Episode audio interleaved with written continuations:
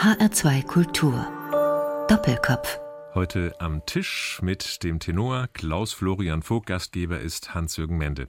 Ein Sänger mit einer ewig jugendlich wirkenden Ausstrahlung, ein Sympathieträger, der kaum ins Klischee eines Wagner-Tenors passt.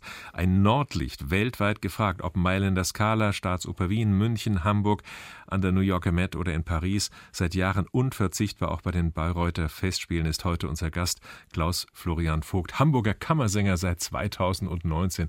Herzlich willkommen, schön, dass Sie da sind. Danke. Sie haben einen Kalender, der ist extrem gefüllt normalerweise und plötzlich sitzt der Weltheldentenor zu Hause. Das stimmt. Was ist für ein Gefühl? Das ist ein seltsames Gefühl, muss ich sagen. Es ist immer so ein bisschen so ein Hin und Her. Ja, behalt, versuche ich jetzt irgendwie meine Form zu halten oder entspanne ich mich ja jetzt mal komplett und sehe das als verlängerte Ferien oder so. Denn es ist ja überhaupt nicht absehbar, dass jetzt irgendwie in der nächsten näheren Zukunft irgendwas passiert. Das ist eine sehr schwierige Situation. Was sagt Ihre Familie dazu? Sie sind verheiratet, Sie haben vier Söhne. Sie kennen den Film von Loriot, Papa Ante Portas. Papa kommt nach Hause, steht plötzlich vor der Tür. Also Senf habe ich noch nicht gekauft. Dann gibt es Anpassungsschwierigkeiten, denn Sie sind ja sonst sehr viel unterwegs. Nein, eigentlich nicht. Also wir haben das immer gut zusammen äh, ausgehalten, auch auf engem Raum. Also wir haben viele Wohnmobilurlaube gemacht und da ist man auf engstem Raum zusammen und da gab es eigentlich noch nie Probleme und auch jetzt nicht. Mhm. Lassen wir mal die Frage des Finanziellen beiseite. Fehlt Ihnen das Auftreten? Fehlt Ihnen das Singen? Ja, total. Na klar. Erstens der Kontakt zu den Kollegen. Und dann, ja, man hat ja de facto eigentlich ein Berufsverbot im Augenblick und das ist keine angenehme Situation. Ich habe, ich langweile mich nicht, also ich habe genug andere Sachen auch, mit denen ich mich beschäftigen kann. Aber ja, das, das fehlt mir schon sehr. Mhm. Natürlich das, die Kollegen und auch der Kontakt zum Publikum. Es hat Sie ganz kräftig getroffen. Sie haben sechs Wochen in Barcelona geprobt für Lohengrin. Ich glaube, acht Vorstellungen sollten es sein und dann sieben. ist sieben mhm. Vorstellungen. Ja. Und dann ist ganz kurz vor der ersten Vorstellung hieß es, die ersten müssen ausfallen. Vielleicht werden wir aber später noch und so weiter. Jetzt ist die ganze Produktion ausgefallen. Ja, richtig. Bekommen Sie da ein Ersatzhonorar? Äh, in Barcelona, da gab es eine Abendgage. Statt sieben ja. statt sieben. Und man muss wissen, dass wir für die Probenzeit eben gar kein Geld kriegen. Also das, das wird nicht bezahlt, sondern man verdient wirklich erst in dem Moment, wo die Vorstellungen laufen. Und insofern hat man dann sich dazu durchgerungen, da als Entschädigung für die Probenzeit eben eine Vorstellungsgage zu bezahlen. Ja, ansonsten ist jetzt im Augenblick eben komplett null und das ist natürlich bitter. Was ist alles weggefallen? Also die Bayreuther Festspiele, in denen Sie ja wieder singen sollten, sind ja auch abgesagt worden. Oh, das sind viele Sachen. Einmal wäre eine ganze Phase mit äh, mehreren Vorstellungen in Berlin gewesen von Parsival und Tannhäuser. Dann mehrere Konzerte, Liederabende. Dann hätte ich in Budapest Vorstellungen machen sollen, konzertante Vorstellungen von Meistersinger. Ja, und dann die kompletten Bayreuther Festspiele dann Auftritte beim Schleswig-Holstein Musikfestival. Also da kommt schon einiges zusammen. Inszeniert den Lohengrin hat äh, in Barcelona Katharina Wagner, die ja nun erkrankt ist. Ja. Äh, wissen Sie konkret, was mit ihr ist? Nein, ich weiß da überhaupt nichts und wünsche ihr von dieser Seite äh, gute Besserung. Wie geht es jetzt weiter? Was schätzen Sie? Gibt es irgendeine Ahnung? Gibt es Gespräche intern? Bin ehrlich gesagt auch ein bisschen frustriert und auch geschockt von der Starre der Intendanten und Häuser, dass da eben kurzerhand einfach abgesagt wird. Und dann hört man eigentlich mehr oder weniger gar nichts mehr. Mhm. Obgleich die Subventionen ja weiterlaufen an die Häuser. Eben. Man muss wissen, dass wir jedenfalls, wenn wir in Deutschland singen, auch als Gäste ja fest angestellt sind. Also wir bezahlen da genauso Sozialabgaben wie jeder Angestellte. Wir sind für die Phasen, die, solange diese Verträge dauern, gelten wir als fest angestellt. Und daraus leite ich für mich eigentlich ab, dass man doch genauso behandelt werden müsste wie diejenigen, die auf Dauer dort fest beschäftigt sind. Und äh, einerseits sind wir rein rechtlich eben während dieser Zeit fest angestellt, können ja auch nicht irgendwelche anderen Engagements annehmen, sondern nur mit Urlaubsschein und so weiter und so fort. Zahlen ja auch viel, viel Steuern. Und äh, jetzt äh, wird praktisch so getan, nee, nee, das sind ja die Gäste und die sind ja Freiberufler und insofern kann man sich ja schließlich was zurückgelegt haben oder so. Also das ist wirklich eine Argumentation, die finde ich gelinde gesagt ärgerlich. Das sind doch erhebliche Summen, die Ihnen als Einkommen jetzt fehlen. Es gibt sehr prominente Kollegen von Ihnen, das kann man über Facebook erfahren, die tatsächlich jetzt in finanziellen Nöten sind. Ja. Wie sieht das bei Ihnen aus? Ich bin noch nicht in finanziellen Nöten. Zum Glück haben wir das teilweise wenigstens gemacht und sonst wären wir jetzt nämlich schon völlig äh, am Boden.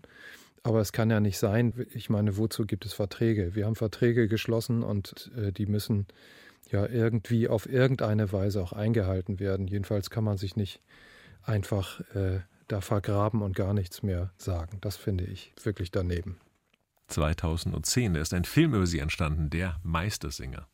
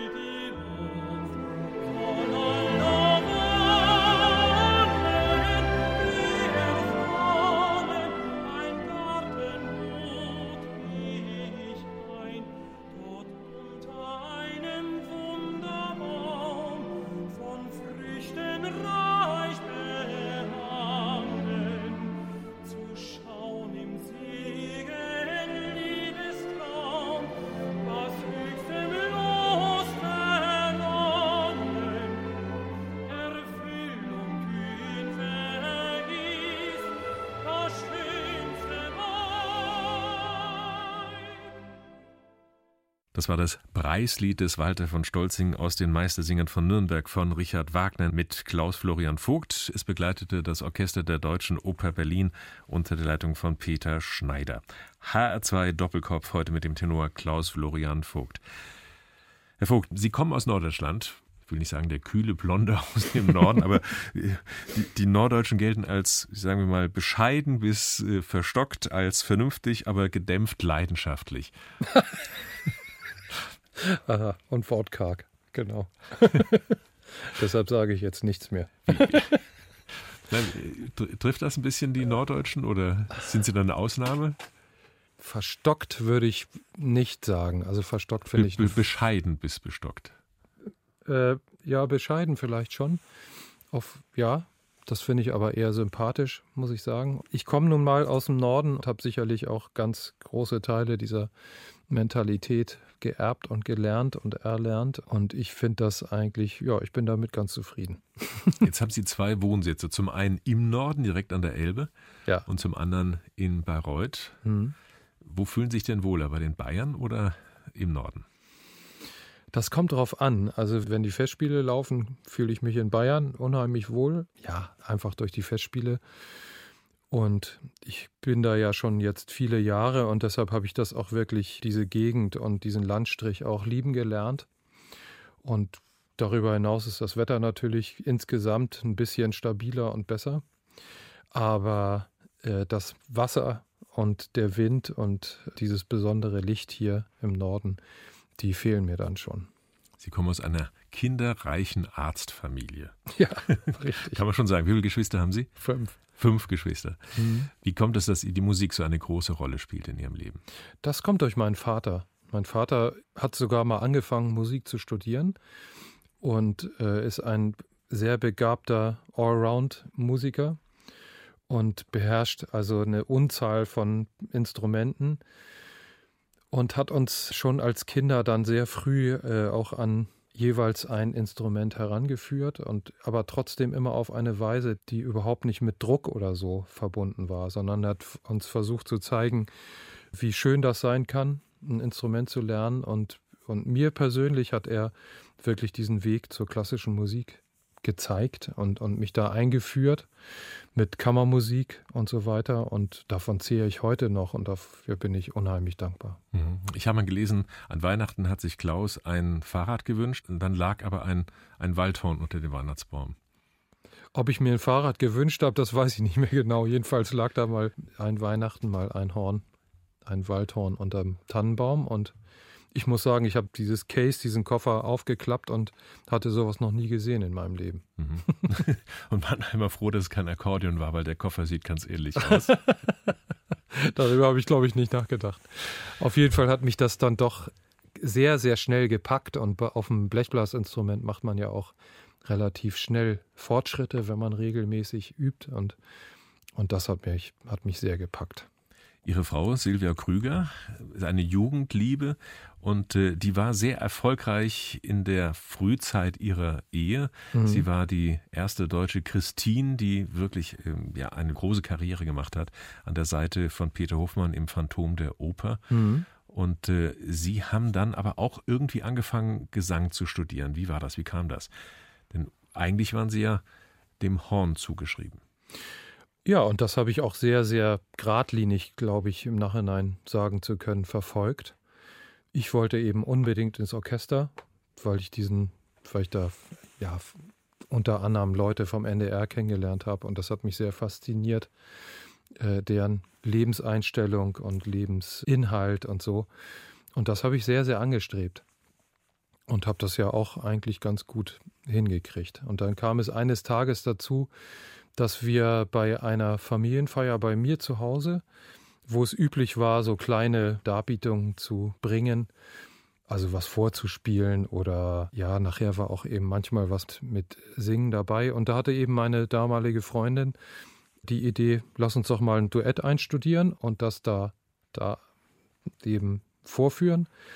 Und das haben wir gemacht und da haben wir uns, hat sie mir das äh, Katzenduett vorgelegt und dann haben wir das zusammen einstudiert und da dargebracht. Da musste man auch keinen Text lernen. Das ist ja nur Miau genau. von, von Rossini, dieses kleine Katzenduett. Genau, da hat sie damals schon Rücksicht drauf genommen. Und ähm, ja, und das haben wir dann zusammen gesungen mit viel Spaß und viel Hallo natürlich und so. Und ähm, das hat sie auf Kassette aufgenommen und, und wiederum ihrer Mutter dann irgendwann vorgespielt, wenig später. Und wollte natürlich jetzt von ihrer Mutter hören, ja, Mensch, Mädchen, das hast du aber schön gesungen. Und ihre Mutter hat aber gesagt, Mensch, dein Freund, der hat aber eine schöne Stimme. Und, und da hat es bei mir irgendwie geklingelt und von da an habe ich das weiterverfolgt. Mhm, parallel zum Horn.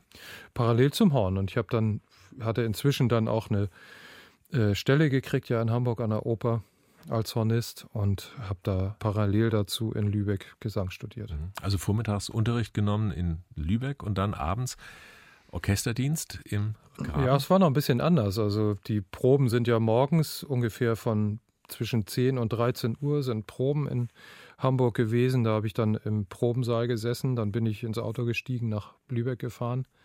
Da hatte ich dann meinetwegen um halb drei oder drei Gesangsunterricht und dann vielleicht noch irgendein Nebenfach oder so. Und dann wieder ins Auto gestiegen und abends zum Beispiel Carmen im Graben in Hamburg gespielt. Waren Sie sich sicher, eines Tages, da sitze ich nicht im Graben, sondern oben auf der Bühne? Nee, überhaupt nicht. Nein. Nee. Das war nur mal so ein Versuch. Da, da, waren sich andere viel sicherer als ich. Hatten Sie ein Vorbild gehabt? Nee, zur damaligen Zeit eigentlich nicht. Was mir immer wieder als Vorbild vor Augen kommt, ist halt äh, Fritz Wunderlich. Diese natürliche Art zu singen ist das nach wie vor, was ich auch anstrebe. Jetzt gab es ja den Moment, an dem Sie entscheiden mussten, Horn oder Singen. Wie sah dieser Moment aus? Oh, das war schwer. Das war sehr schwer, denn ich hatte, war ja als Orchestermusiker sozusagen gesettelt mit inzwischen schon drei Kindern und Haus und was weiß ich nicht alles.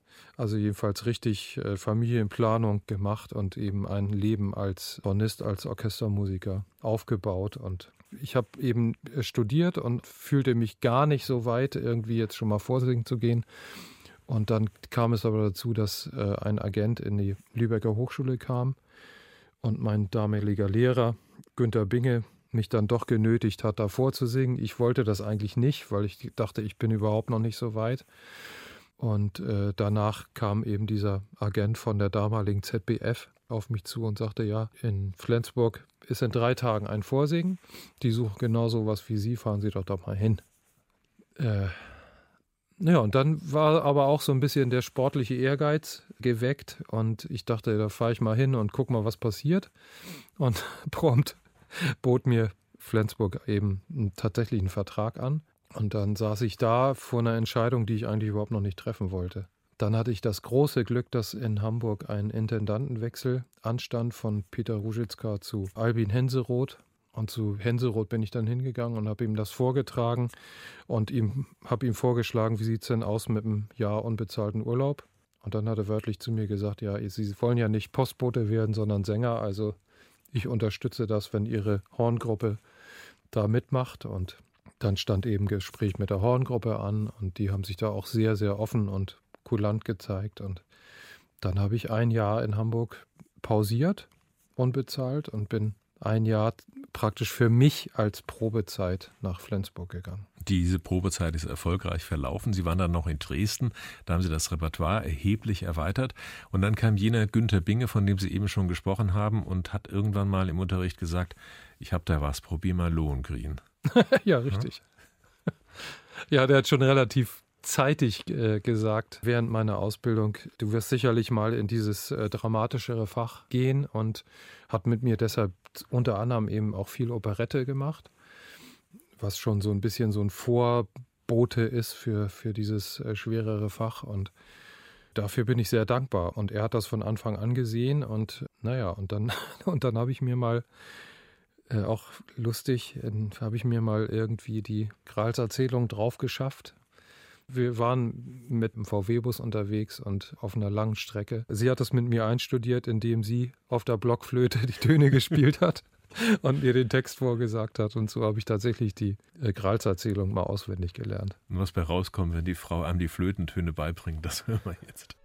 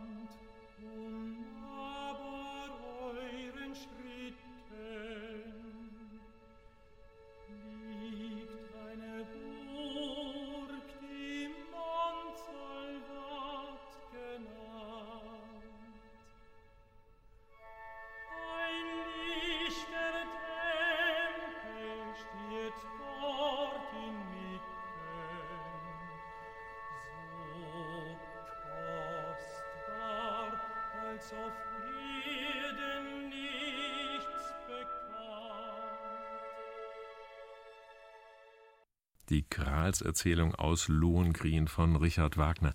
Eine Aufnahme mit dem Orchester der Deutschen Oper Berlin unter der Leitung von Peter Schneider aus der CD Helden, die Klaus Florian Vogt vor ein paar Jahren aufgenommen hat. Klaus Florian Vogt ist heute unser Gast hier in H2 Doppelkopf. Gastgeber ist Hans-Jürgen Mende. Ihr Tenorkollege Daniel Behle, der hat neulich so nett gesagt, der Klaus hat es uns möglich gemacht, dass wir Wagner auch mit lyrischen Stimmen singen können.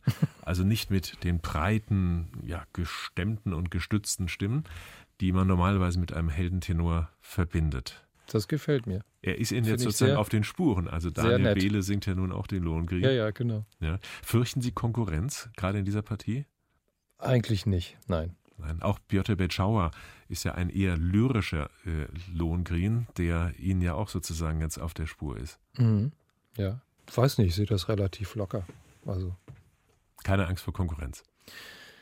Das würde ich nun wiederum auch nicht sagen, aber ähm, ja, das hilft ja nichts. Also man, man kann ja nur das machen, was man gut kann und hoffen, dass Leuten das gefällt. Also mehr kann man ja nicht tun.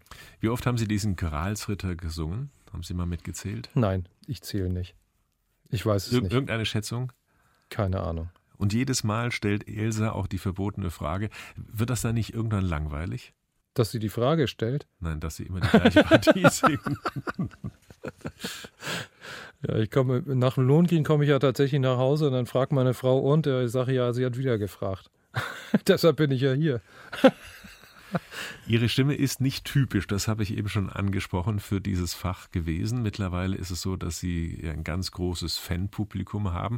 Und man muss sagen, wenn man Ihre Aufnahmen, nur die Aufnahmen hört, dann ist das auch ähm, ungewöhnlich für den ersten Moment, verglichen jetzt mit anderen Heldentenören, die diese Partien aufgenommen haben.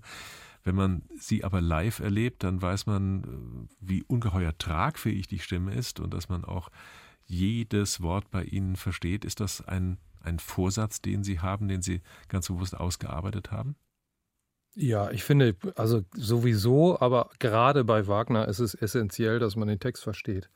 Denn das ist ja ein Gesamtkunstwerk, wo der Text so eng mit der Musik äh, verwoben ist. Dazu kommt ja bei Wagner, dass die Sätze so kompliziert äh, gebaut sind und so lang gebaut sind, äh, dass es unheimlich wichtig ist, dass man die versteht. Sonst schaltet der Zuhörer ja ab. Der kann einfach nicht folgen sonst. Ich meine, wir spielen ja Theater und ich finde, dass es wichtig ist, dass der Zuhörer diese Reise, die man da vorführt oder äh, mit, miterleben kann und, und folgen kann. Und ähm, dafür ist es einfach wichtig, dass, dass der Text rüberkommt. Es gibt Sänger, wenn man die besucht, dann spielen die lauter Aufnahmen von sich selber vor.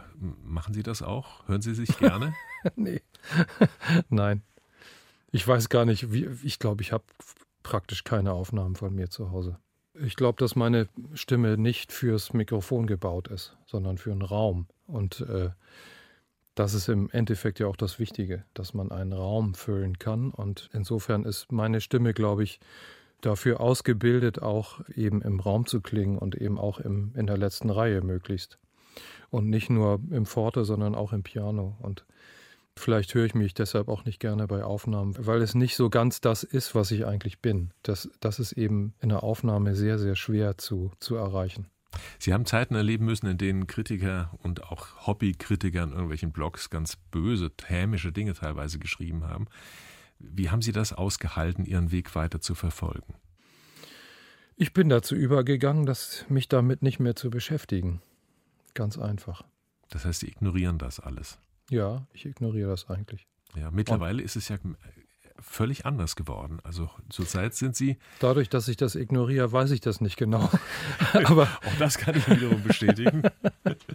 Es ist nur ja, ganz, ganz selten etwas, sagen wir mal, einschränkendes. Ja, aber da sind wir bei einem Punkt. Also da, wenn man sich, also das ist meine Erfahrung, wenn ich mich damit zu sehr beschäftige, das macht einen kaputt auf die Dauer. Und es ist einfach so, dass einem das, oder mir jedenfalls, das einfach zu nahe ging und zu nahe geht. Und ich glaube, dass man auch, wenn man jetzt meinetwegen nach einer Premiere eine Kritik liest und die ist, fällt vielleicht nicht so aus, wie man das selber sieht oder wie man es erwartet hat, dann ist man für die nächsten Vorstellungen gehandicapt, weil man darüber nachdenkt. Und das will ich mir ersparen und das will ich vor allem auch äh, dem Publikum ersparen, denn man ist dann einfach nicht mehr ganz bei sich. Und das hat das zahlende Publikum nicht verdient. Es gibt auch Kollegen von Ihnen, also Heldentenöre, die sagen ja, der Klaus hat's leicht, der liegt so ein bisschen in der Tessitura, das heißt also in seiner mittleren Stimmlage ein bisschen höher als wir anderen, die sozusagen von unten versuchen müssen, diese Partien zu bewältigen. Und deswegen fallen Ihnen Partien, die für andere Heldentenöre eine ja, fürchterliche Herausforderung sind, relativ leicht. Ich nehme jetzt nur mal äh, den Kaiser in Fraune Schatten oder den Bacchus in Ariadne oder auch den Paul in der Toten Stadt. Und da hören wir sie jetzt.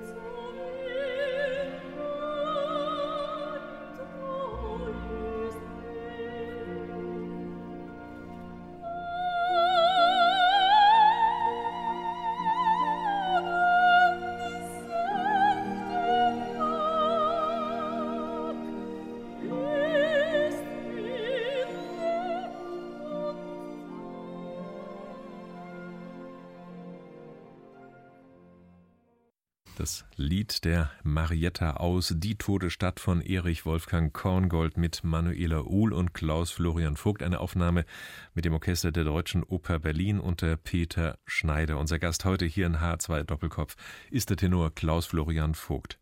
Stolzing, Siegmund, Parsival, Erik, Lohengrin natürlich. Und äh, Sie haben dann auch den Tannhäuser sich angesehen. Sie haben gesagt, das ist eine Partie für mich, haben den gesungen. Es gibt Tenore, die sagen, um den Tannhäuser mache ich eine große, einen großen Bogen. Dann springe ich lieber gleich in die Siegfriede oder in, sogar in den Tristan hinein. Macht der Tannhäuser Ihnen Spaß? Macht er Ihnen Mühe? Ja, Mühe macht er schon. Das machen alle genannten Partien.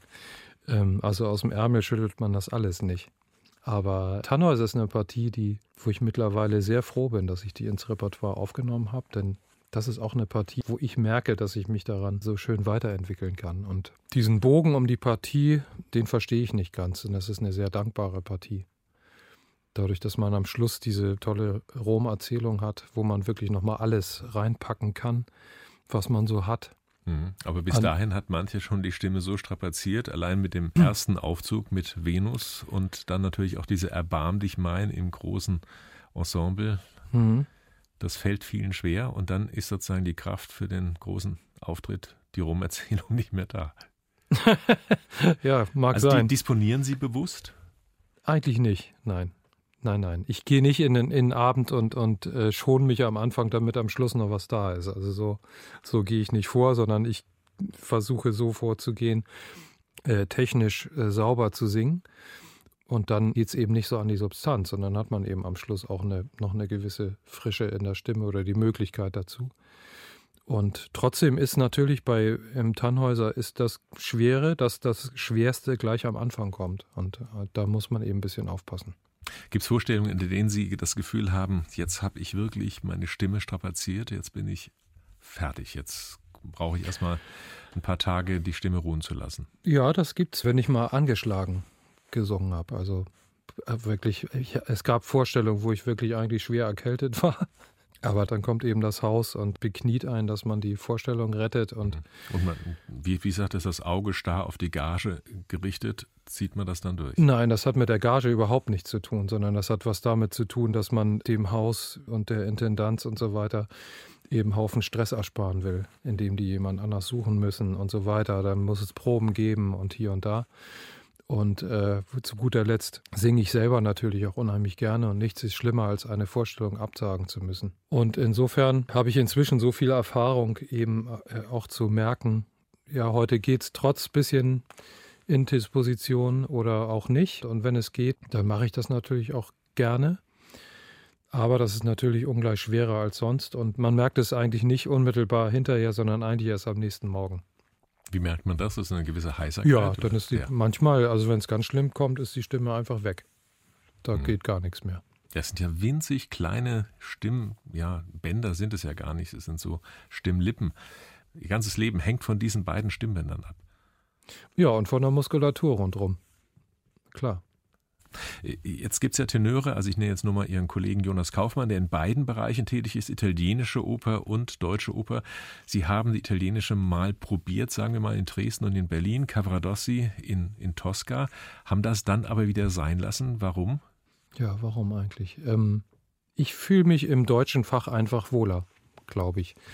Bei Wagner ist mein Gefühl, dass immer die Figur und die die Partie, der, der Charakter, den ich da darstelle, immer im Vordergrund steht. Und in diesem italienischen Fach, es mag auch daran liegen, an den Leuten, die es machen oder wie es gemacht wird, keine Ahnung, dass da zu sehr der Sänger als solcher im Vordergrund steht und so eine Stimmprahlerei und äh, den Ton noch länger halten und das und hier noch länger halten und da noch höher und so.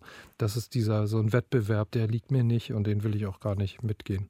Es hat neulich mal bei einem öffentlichen Interview jemand mich gefragt, träumen Sie vom Othello? Und dann muss ich ganz klar sagen, nö. Was mich immer stört, ist, dass die Desdemona erwürgt wird und hinterher noch singt. Aber das ist bei Shakespeare genauso. ja.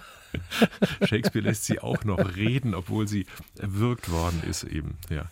Sie gelten bei Regisseuren als pflegeleicht, als ein Mensch, der vieles mitmacht. Wie sehen Sie dieses Thema Regietheater?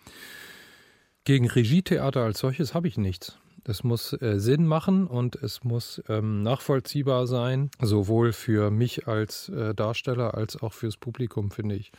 Und solange das Ideen sind, äh, gute Ideen, die ja, die schlüssig sind und wo, wo eine Geschichte erzählt wird, ist das okay. Harald Schmidt soll mal gesagt haben, wenn man in die Kantine geht vor der Vorstellung und lauter Männer in Taucheranzügen da sitzen, dann wird Freischütz gegeben. haben Sie sowas mal erlebt? Das ist was Wahres dran, ja. haben Sie sowas mal erlebt? Nein, Gott sei Dank nicht. Jetzt hören wir Sie mit einem Lied der Ungeduld aus der schönen Müllerin in einer ganz ungewöhnlichen Fassung, nämlich mit Mitgliedern des Philharmonischen Orchesters in Hamburg. Das heißt, sie werden nicht vom Klavier, sondern von Instrumenten begleitet. sehen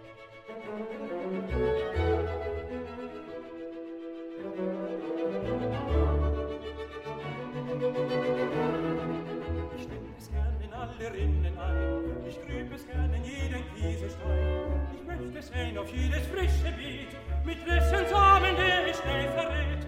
Auf jeden weißen Zettel möchte ich schreiben, dein ist mein Herz, dein ist mein Herz, und soll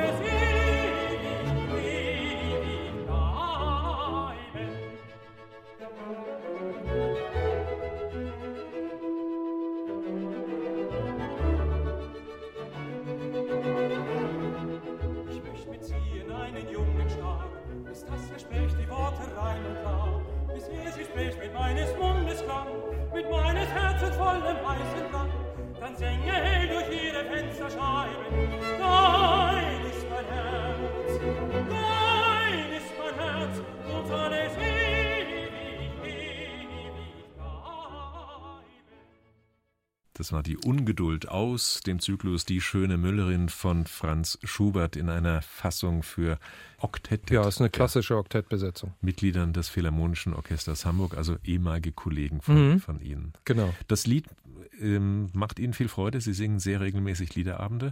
Schöne Müllerin, aber noch keine Winterreise, oder? Noch nicht, aber da bin ich schon dran. Kommt also noch. Kommt. Sie sind ein Familienmensch mit vier Kindern und vielen Geschwistern. Das scheint vielleicht auch das Geheimnis zu sein, dass Sie nervlich sehr belastbar wirken. Sie sind immer, selbst vor Vorstellungen, wenn ich Sie hinter der Bühne gesehen habe, erstaunlich entspannt. Das gibt mir sehr viel Kraft und sehr viel Ruhe. Also trotzdem kann ich nicht sagen, dass ich vor Vorstellungen nicht aufgeregt bin. Ich glaube auch, das gehört dazu. Und ich brauche auch so eine gewisse Anspannung, glaube ich. Und ist auch unter anderem ein Grund, warum ich das so gerne mache, weil ich diese Herausforderung gern habe. Es ist immer schön, wenn so eine Anspannung eben gekoppelt ist mit einer gewissen Vorfreude auf so eine Vorstellung. Ihre Frau, das habe ich vorhin schon angedeutet, die war mal ein Star im Bereich des Musicals. Und dann kam Klaus, ihr Mann, und ja, und der hat dann die große Karriere gemacht. Gibt es da auch Reibereien? Hat rechts Das ist ja überholt. nicht so ganz ja. einfach. Ja. Ich habe rechts überholt. ja, durchaus. Natürlich. Ich würde lügen, wenn ich behaupten würde, das sei nicht so. Klar gibt das äh, Spannung und Reibereien und so. Und deshalb muss man umso höher, glaube ich, äh, anrechnen, dass sie trotzdem in der Lage ist, mich so toll zu unterstützen. Ja. Das ist, was ein wichtiger Faktor ist. Es ist ja ein Familienunternehmen, kann man sagen. Ja, sie pendeln auch so von Brunsbüttel nach Bayreuth und dann zieht, wie in so einer Musikerfamilie früher, zieht dann alles mit und Ein bisschen ist es wie so Zirkusleben, so ein bisschen, ja. Und die ganze Familie ist damit verheiratet sozusagen oder belastet, wie man das immer sehen will. Das hat natürlich große Nachteile, nämlich dass man eben viel unterwegs ist. Ich habe zum Beispiel keine einzige Abiturfeier meiner Söhne miterleben können. Da waren immer Vorstellungen gleichzeitig, was ich furchtbar finde. Andererseits sind auch meine Kinder durch meinen Beruf schon eigentlich auf der ganzen Welt gewesen und das ist ja auch nicht von der Hand zu weisen. Also dieser Beruf belastet viel, aber der ermöglicht natürlich auch viel. Mhm. so ein Sommerurlaub ist aber nicht drin, weil da sind sie seit vielen Jahren in Bayreuth. Ja, das ist eben zum Beispiel ein Opfer, was die ganze Familie bringen muss, dass wir seit jetzt 13 Jahren keine Sommerferien mehr hatten, sondern oder wir hatten schon Sommerferien, aber die haben sich halt immer mehr oder weniger in Bayreuth abgespielt. Ihr Jüngster, Kalle, der stand mit Ihnen in den Meistersingern auf der Bühne. Natürlich jetzt nicht singen, sondern als stumme Figur. Das heißt, Ja. Sie beziehen die Familie auch mit ein. Und ich habe so ein nettes Interview gesehen mit Ihnen und dem Kalle. Ja, Und da sagte der Kalle zu Ihnen, Papa, du musst lächeln, du musst ja, immer genau. lächeln. Der ist sehr viel kritischer als ich. Er hat mir auch schon mehr als deutlich gesagt, Papa, an der einen Stelle, da- das ist irgendwo irgendwie schwer. da kiekst du immer, womit er recht hat. Was machen die anderen Söhne? ich weiß nicht, ob ich leider sagen soll, es war nicht zu verhindern, dass alle irgendwie doch in so eine äh, mehr oder weniger künstlerische Richtung gehen. Einer besucht gerade eine Schule für Werbetext und, und ist sehr filmaffin, wird sicherlich in diese Richtung mal irgendwas machen. Einer spielt sehr schön Klavier und möchte gerne in die Richtung musikalische Leitung gehen und versteht von Musiktheorie ungefähr hundertmal mehr als ich. Und inzwischen ist eben auch einer dabei, mit seiner Stimme was zu tun. Ja, mit dem haben Sie ein Konzert gemeinsam gestaltet. Ihr Sohn Bosse, und das hören wir jetzt zum Abschluss, das Duett aus Ein Walzertraum von Oskar Strauß. Klaus-Florian Vogt, ich wünsche Ihnen alles Gute für sich und Ihre Zukunft und für die Karriere und danke Ihnen sehr, dass Sie hier Gast waren am Tisch des Doppelkopfes. Sehr gern, hat Spaß gemacht, danke.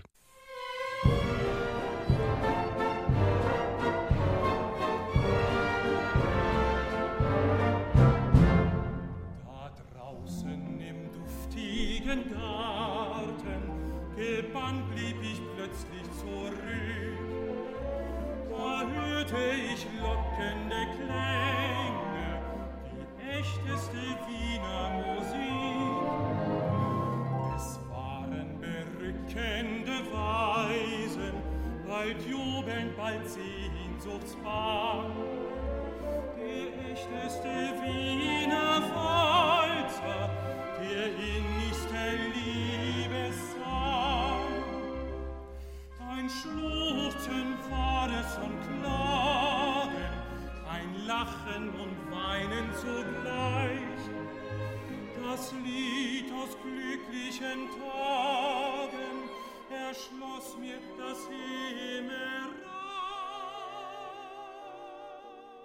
Das war HR2 Kultur Doppelkopf. Aus urheberrechtlichen Gründen müssen wir Musiktitel in unserem Podcast-Angebot ausblenden.